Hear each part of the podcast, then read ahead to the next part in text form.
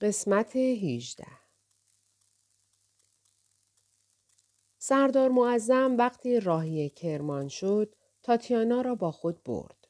هوای خوش ییلاقات ماهان و کرمان و باغات آن حدود بهتر جایی در عالم بود که سردار می توانست در آن با همسر جوان و زیبای خود خوش باشد و از غیل و غال تهران دور بماند.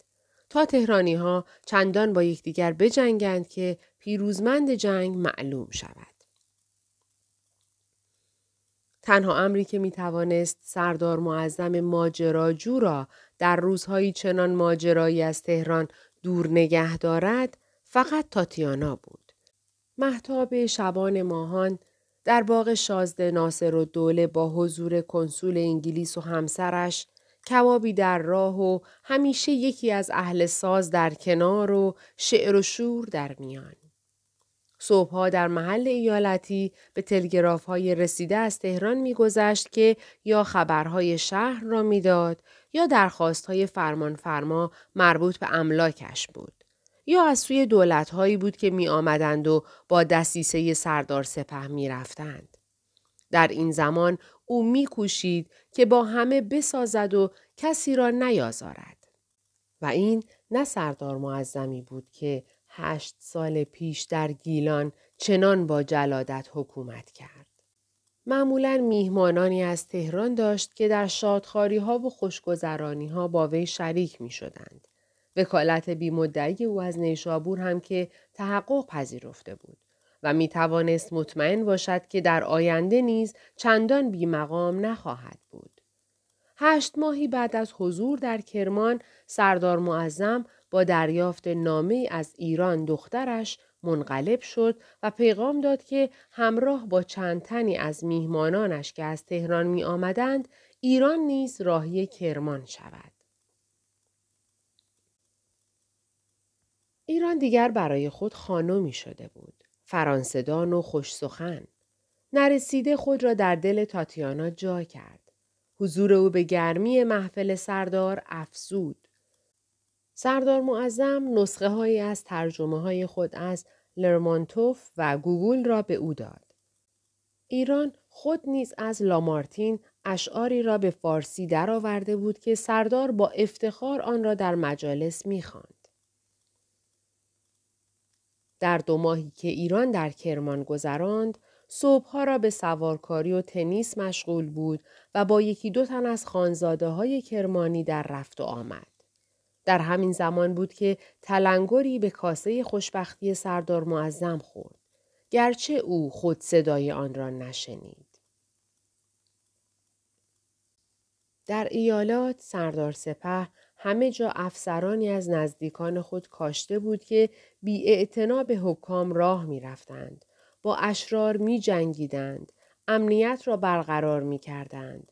راه می ساختند و ثروت می اندوختند و چشم و گوش های رضاخان بودند.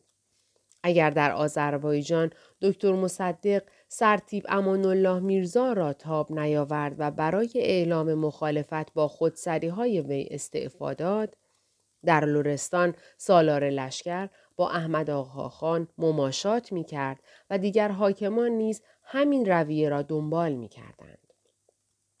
سردار معظم نیز در کرمان با یکی از این امیر لشکرها همکاسه بود. محمود خان آیرم همه جا او را می پایید. گرچه به ظاهر و در اطاعت امر سردار سپه رعایت او را می کرد ولی در نهان راپورت هایی برای فرمانده خود می فرستاد. روزی که یکی از خوانین محلی برای خانه حاکم پیغام آورد که امیر لشکر بیمیل نیست به افتخار غلامی شما نایل آید سردار معظم مثل فنر از جا پرید و هر آنچه از زبانش درآمد نصار آن مرتیکه کریه المنظر کرد. دو سه روزی بعد ایران را با قافله‌ای که می‌رفت به تهران فرستاد و خود تا یزد به بدرقه اش رفت. از آن پس میکوشید تا حتی المقدور با امیر لشکر روبرو نشود. در تهران رضاخان سرانجام حکم صدارت را از احمد شاه گرفت و او را راهی فرنگستان کرد. علاوه بر همه درایت ها که در رسیدن به این هدف به کار برده بود، قوام السلطنه را به تبعید اروپا فرستاده بود. نصرت و دوله را به عنوان والی در فارس نگه داشته بود و سردار معظم را در کرمان. مدرس را عملا بی دست و بیاور کرده بود. مجلس با نطق محمد حسن میرزا ولیعهد افتتاح شد. بلافاصله زمزمه جمهوری در شهر افتاد. رضاخان عجله داشت که فورا کار را تمام کند و به رقیبان فرصت طراحی ندهد. سردار معظم و نصرت و دوله هیچ یک قصد حضور در این آشوب را نداشتند تا روزی که فرمان فرما به پسرش خبر داد که بهتر است از وکالت مجلس استعفا بدهد. او همین توصیه را به سالار لشکر پسر دومش کرده و او را از خیال رفتن به مجلس باز داشته بود و می گفت همان برادرتان محمد ولی میرزا که از میانه به مجلس رفته کافی است. شاهزاده با این اطلاع نصرت و دوله را به جنب و جوش انداخت. او سردار معظم را هم با خبر کرد. دیگر کنار جویی صلاح نبود. سردار معظم بزرگان کرمان را به مجلس خداحافظی دعوت کرد. تلگرافی برای رئیس الوزراء رضاخان فرستاد و از او کسب اجازه کرد و همراه با دیوان بیگی که از کرمان به نمایندگی انتخاب شده بود راهی تهران شد ولی در اصفهان ماند. نصرت و دوله آنجا در کاخ پسرخالش سارم و دوله سکنا داشت. دیوان بیگی را در محل دیگری جا دادند. نصرت و دوله و سارم و دوله همان وزیران فعال وسوق و دوله و عاقد قرارداد 1919 بودند. یکی فرزند فرمان فرما، دیگری پسر بزرگ زل و سلطان. در این زمان هر دو در منزلتی پایین تر از هشت سال پیش قرار داشتند و این سردار معظم بود که در همین فاصله خود را تا بدینجا رسانده بود. آن دو اصرار می کردند که باید در تهران باشند و بر صحنه سیاسی کشور اثر بگذارند. در حقیقت می گفتند تغییر رژیم کشور به جمهوری چه بسا آنها را که در محدوده چهل سالگی عمر بودند به آرزوهایشان نزدیکتر کند. در شبی که میهمان افتخار اعظم دختر عطابک و همسر سارم و دوله در باغ نو بودند و خوش میگذشت چنان که توانسته بودند همه لوازم یک میهمانی اروپایی را گرد آورند افتخار اعظم به آنها سخنی گفت که هر سه در سکوت آن را شنیدند. اگر پدرم عطابک زنده بود بهترین نامزد ریاست جمهوری محسوب می‌شد. به نظرم حالا مملکت فقط یک امید دارد. شاهزاده فرمان فرما. آنها که در ضدیت با احمدشاه متفق القول بودند و کار او را تمام شده می‌دیدند بر این باور بودند که فقط فرمان فرما می تواند در مقام ریاست جمهوری قرار گیرد. و رضاخان که همیشه مطیع او بوده فرمانده کل قوا و وزیر جنگ حتی نخست وزیر شود. خوابی و خیالی که نشعه آن در آن شب خوش بهاری در باغ زل و سلطان در میان انبوهی آثار و ثروت باقی مانده از سالها حکومت بلا منازع زل سلطان بر جنوب کشور ذهن آنها را پرواز می‌داد. دو شب بعد نیمه شبان با رسیدن فتن و دول پیشگار فرمان فرما گویی از خواب پریدند. هنوز ظهر نشده نصرت و دوله و سردار معظم سوار بر اتومبیل نصرت و دوله به سرعت برق راهی تهران شدند. در تهران قرار شده بود که اعتبارنامه های آن دو در غیابشان رد شود. سردار معظم به محض ورود به تهران با نصرت و دوله به حضور فرمان فرما رفت و نیمه شب به خانه خود وارد شد. ایران از اتاق خواب خود بیرون پرید و پدر را در آغوش گرفت. نزدیک یک سال از آخرین باری که پدر را دیده بود میگذشت.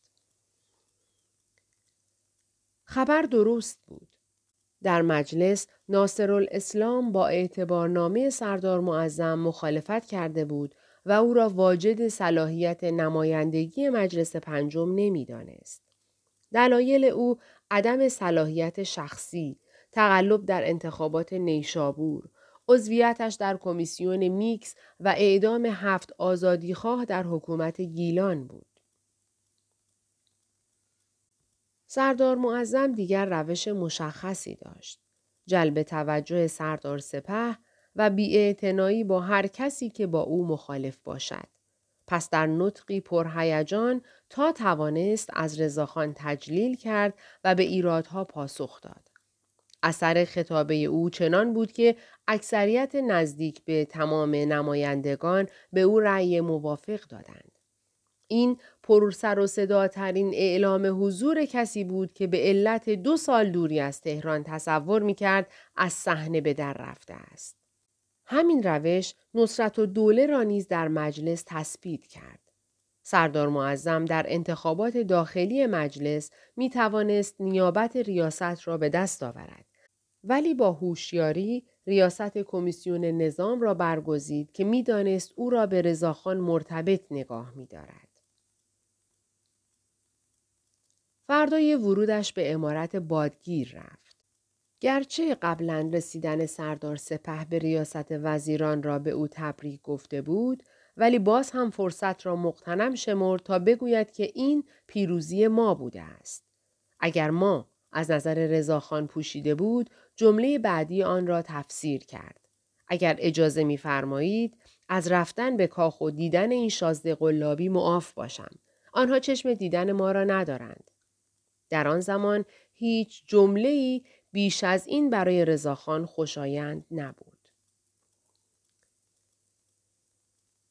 به فاصله کمتر از یک ماه سردار معظم عملا نزدیکترین مشاور رضاخان شده بود و از این رهگذر سامانی هم به زندگی مادی خود داده صاحب اتومبیلی شده و باغ سردار محتشم را اجاره کرده بود بی آنکه مجبور باشد به پرداخت اجاره بهای آن اندیشه کند خانواده هایشان نیز با هم مرتبط بودند در حالی که تاج الملوک با سرور و سلطنه در رفت آمد بود تاتیانا نیز با ملکه اسمت همسر چهارم رضاخان مرتبط شده بود. آنها هر دو حامله بودند. حوادث آنها را مدام به هم نزدیکتر می کرد و این طرحی بود که سردار معظم و نصرت و دوله در باغ نوع اصفهان ریختند. رضاخان به عنوان اولین اقدام در نخست وزیری خود به فکر ماجراجویی بزرگی افتاد که قبل از آن در تصورها هم نمی گنجید. به زیر سلطه بردن حوزه نفتی جنوب. این درست بود که بر اساس برنامه تمرکز قدرت سفارت بریتانیا در تهران دستور داشت که در هر کار برای افزودن بر قدرت مرکزی او را حمایت کند. ولی شیخ خزعل حاکم محمره و صاحب عنوان سر و نشان بازوبند سلطنتی بریتانیا کسی نبود که بتوان به آسانی او را برکند. مقدمات این کار را فروغی وزیر خارجه فراهم آورده بود که رضاخان او را رابط خود با انگلیسی ها قرار داده بود. در این طراحی سردار معظم با سردار سپه همگام بود. او بر این اعتقاد پا می فشرد که باید در ایران با قدرت حکم راند و رعایت این و آن را نکرد. تنها نگرانی که نداشت آزادی بود و درست در همین نقطه در مقابل مدرس و یاران قدیم خود قرار می گرفت. چنانکه تا کار به دینجا برسد در روزهای شلوغ بهار و تابستان 1303 در قتل عشقی شاعر قتل ماژور ایمبری و ماجرای سقاخانه همه جا مدافع رضاخان بود. روزی هم که مدرس با استیزاه دولت کوشید ضربه‌ای به رضاخان وارد آورد و قائله به مجلس کشید و فریاد زندباد سردار سپه به زندباد مدرس تبدیل شد و قوقا در صحنه بهارستان پیچید و نزدیک بود به انحلال مجلس بکشد و کودتای دیگر برپا شود سردار معظم بود که خود را به اتاق رئیس مجلس رساند و واسطه شد و در گوش آنها گفت با این قذاق در نیفتید. دودش به چشم همه من می رود. حاصل تمام این نزدیکی ها و پیشبرد برنامه تدوین شده در باغ نو شهریور ماه آشکار شد.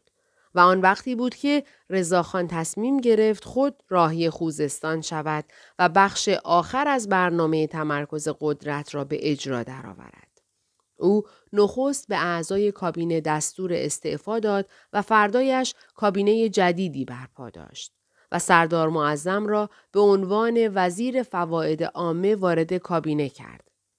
وزارت خارجه را به مشارالملک سپرد که روزها به او متمایل بودند و به این ترتیب حریف شمالی را هم قانع کرد و وزارت داخله را به امیر اقتدار انصاری فرد مورد اعتماد خود سپرد. همزمان با حرکت به سوی جنوب به سرتیب مرتزاخان یزدان پناه فرمانده نظامی تهران دستور داد با شنیدن اندک خبر ناگواری مجلس را تعطیل کند و حتی هیئت دولت را تحت نظر بگیرد. مرتزاخان معمور شده بود در آن صورت کارها را با سردار معظم هماهنگ کند. کار دیگر رضاخان سپردن خانواده های خود به افراد مورد اعتماد بود. خدایارخان معمور حفاظت از ملک اسمت در مقابل دستیسه های تاج الملوک بود و اجلال حضور دادستان. شوهر خواهر تاج الملوک معمور مراقبت از او و فرزندانش. سلیمان خان بهبودی که در فاصله کوتاهی با مرتب کردن دفتر شخصی رضاخان معتمد او شده بود به امور ساختمان هایی که در دست ساخت داشت. دفعات قبل همیشه پیش از سفرهای خطرناک خانواده خود را به فرمان فرما می سپرد. ولی اینک خود آنقدر یار و حامی و علاقه من داشت که نیازی به شاهزاده نبود. سفر خوزستان زمینه هایی به دست روزنامه نویسان طرفدار سردار سپه داد تا درباره آن داستانها بنویسند و راهی را که کوبیده شده بود صعب و پیمودن آن را چون گذر از خانهای هفتگانه شاهنامه وانمود کنند و رضاخان را رستمی به حساب آورند. در این تلاطم مدرس تنها کسی بود که خلاف موج شنا می کرد. چنانکه وقتی روزنامه های تهران ترجمه مقاله از تایمز لندن را چاپ کردند که نوشته بود لابد قراردادی بین سردار سپه و خزعل به امضا خواهد رسید مدرس تقاضای جلسه خصوصی کرد و معتمن الملک هیئت وزیران را برای پاسخگویی فراخواند. مدرس در آنجا به اقدامات وزیر جنگ تاخت و گفت این از آن قبیل خودسری ها نیست که بدون اجازه مجلس ممکن باشد. از غذا وقتی این جلسه برپا شد کنسول بریتانیا در بسره به اصفهان رفته بود و از رضاخان می‌خواست که بدون بردن قوای نظامی که تهدیدی برای چاهها و لوله های نفت بود به خوزستان برود و برای اطمینان او عهدنامه ای را ارائه می‌داد که بر اساس آن خوانین و رؤسای توایف عرب خوزستان که قبلا با خزعل متحد شده بودند حالا عهد می کردند که در صورت تمرد شیخ خزعل از اطاعت از حکومت مرکزی ایران با وی از در جنگ درآیند. مدرس بوی خود و بازی سیاسی را احساس کرده بود ولی از برنامه کلی تمرکز قدرت خبر نداشت. فروغی به عنوان نایب نخست وزیر پاسخ مدرس را موکول به وقتی کرد که اطلاعات به دست آورد. با وجود رضاخان و تهدید نظامیان او جرأت نمی کرد کلمه ای از خود بیان کند. این گفته او آتش مخالفان را تیزتر کرد و سر و صدا از اطراف بلند شد. در این زمان سردار معظم که نه وزیر داخله بود و نه وزیر خارجه اجازه خواست و گفت سردار سپه موقع خداحافظی به من گفتند یا خوزستان را به ایران زمیمه می کنم یا به تهران بر نخواهم گشت. و این آبی بود که بر آتش مخالفان ریخته شد. در بازگشت رضاخان از سفر خوزستان چنان جشت و شادمانی از سوی نظامیان تدارک دیده شد که نظیرش سابقه نداشت و دیگر مدت زیادی تا انقراض سلسله قاجار باقی نبود. در ابتدای سال 1304 القاب و درجات نظامی ملغا شد و سردار معظم دیگر صبر نکرد و نام خود را تیمورتاش نهاد و در جهت ایرانگرایی و ضدیت با عرب که همیشه در او بود به این آن سپرد که از بکار بردن نام کوچک او عبدالحسین خودداری کنند. و این زمانی بود که مثلث تیمورتاش داور و نصرت و دوله تمام هم خود را مصروف مبارزات پارلمانی برای انقراض سلطنت قاجار کرده بودند. باطل شدن آن بخش از خواب و خیال آنها که به استقرار جمهوری در کشور مربوط می‌شد باعث آن نشد که از پیروی طرح باغ نوع اصفهان دست بردارند. در حالی که سلیمان میرزا اسکندری و دکتر مصدق که تا اینجا بر اساس عهد و پیمانی با رضاخان بودند به مجرد آن که احساس کردند او قصد دارد شاه شود پایان کار را گمانه زدند و به صف مقابل متمایل شدند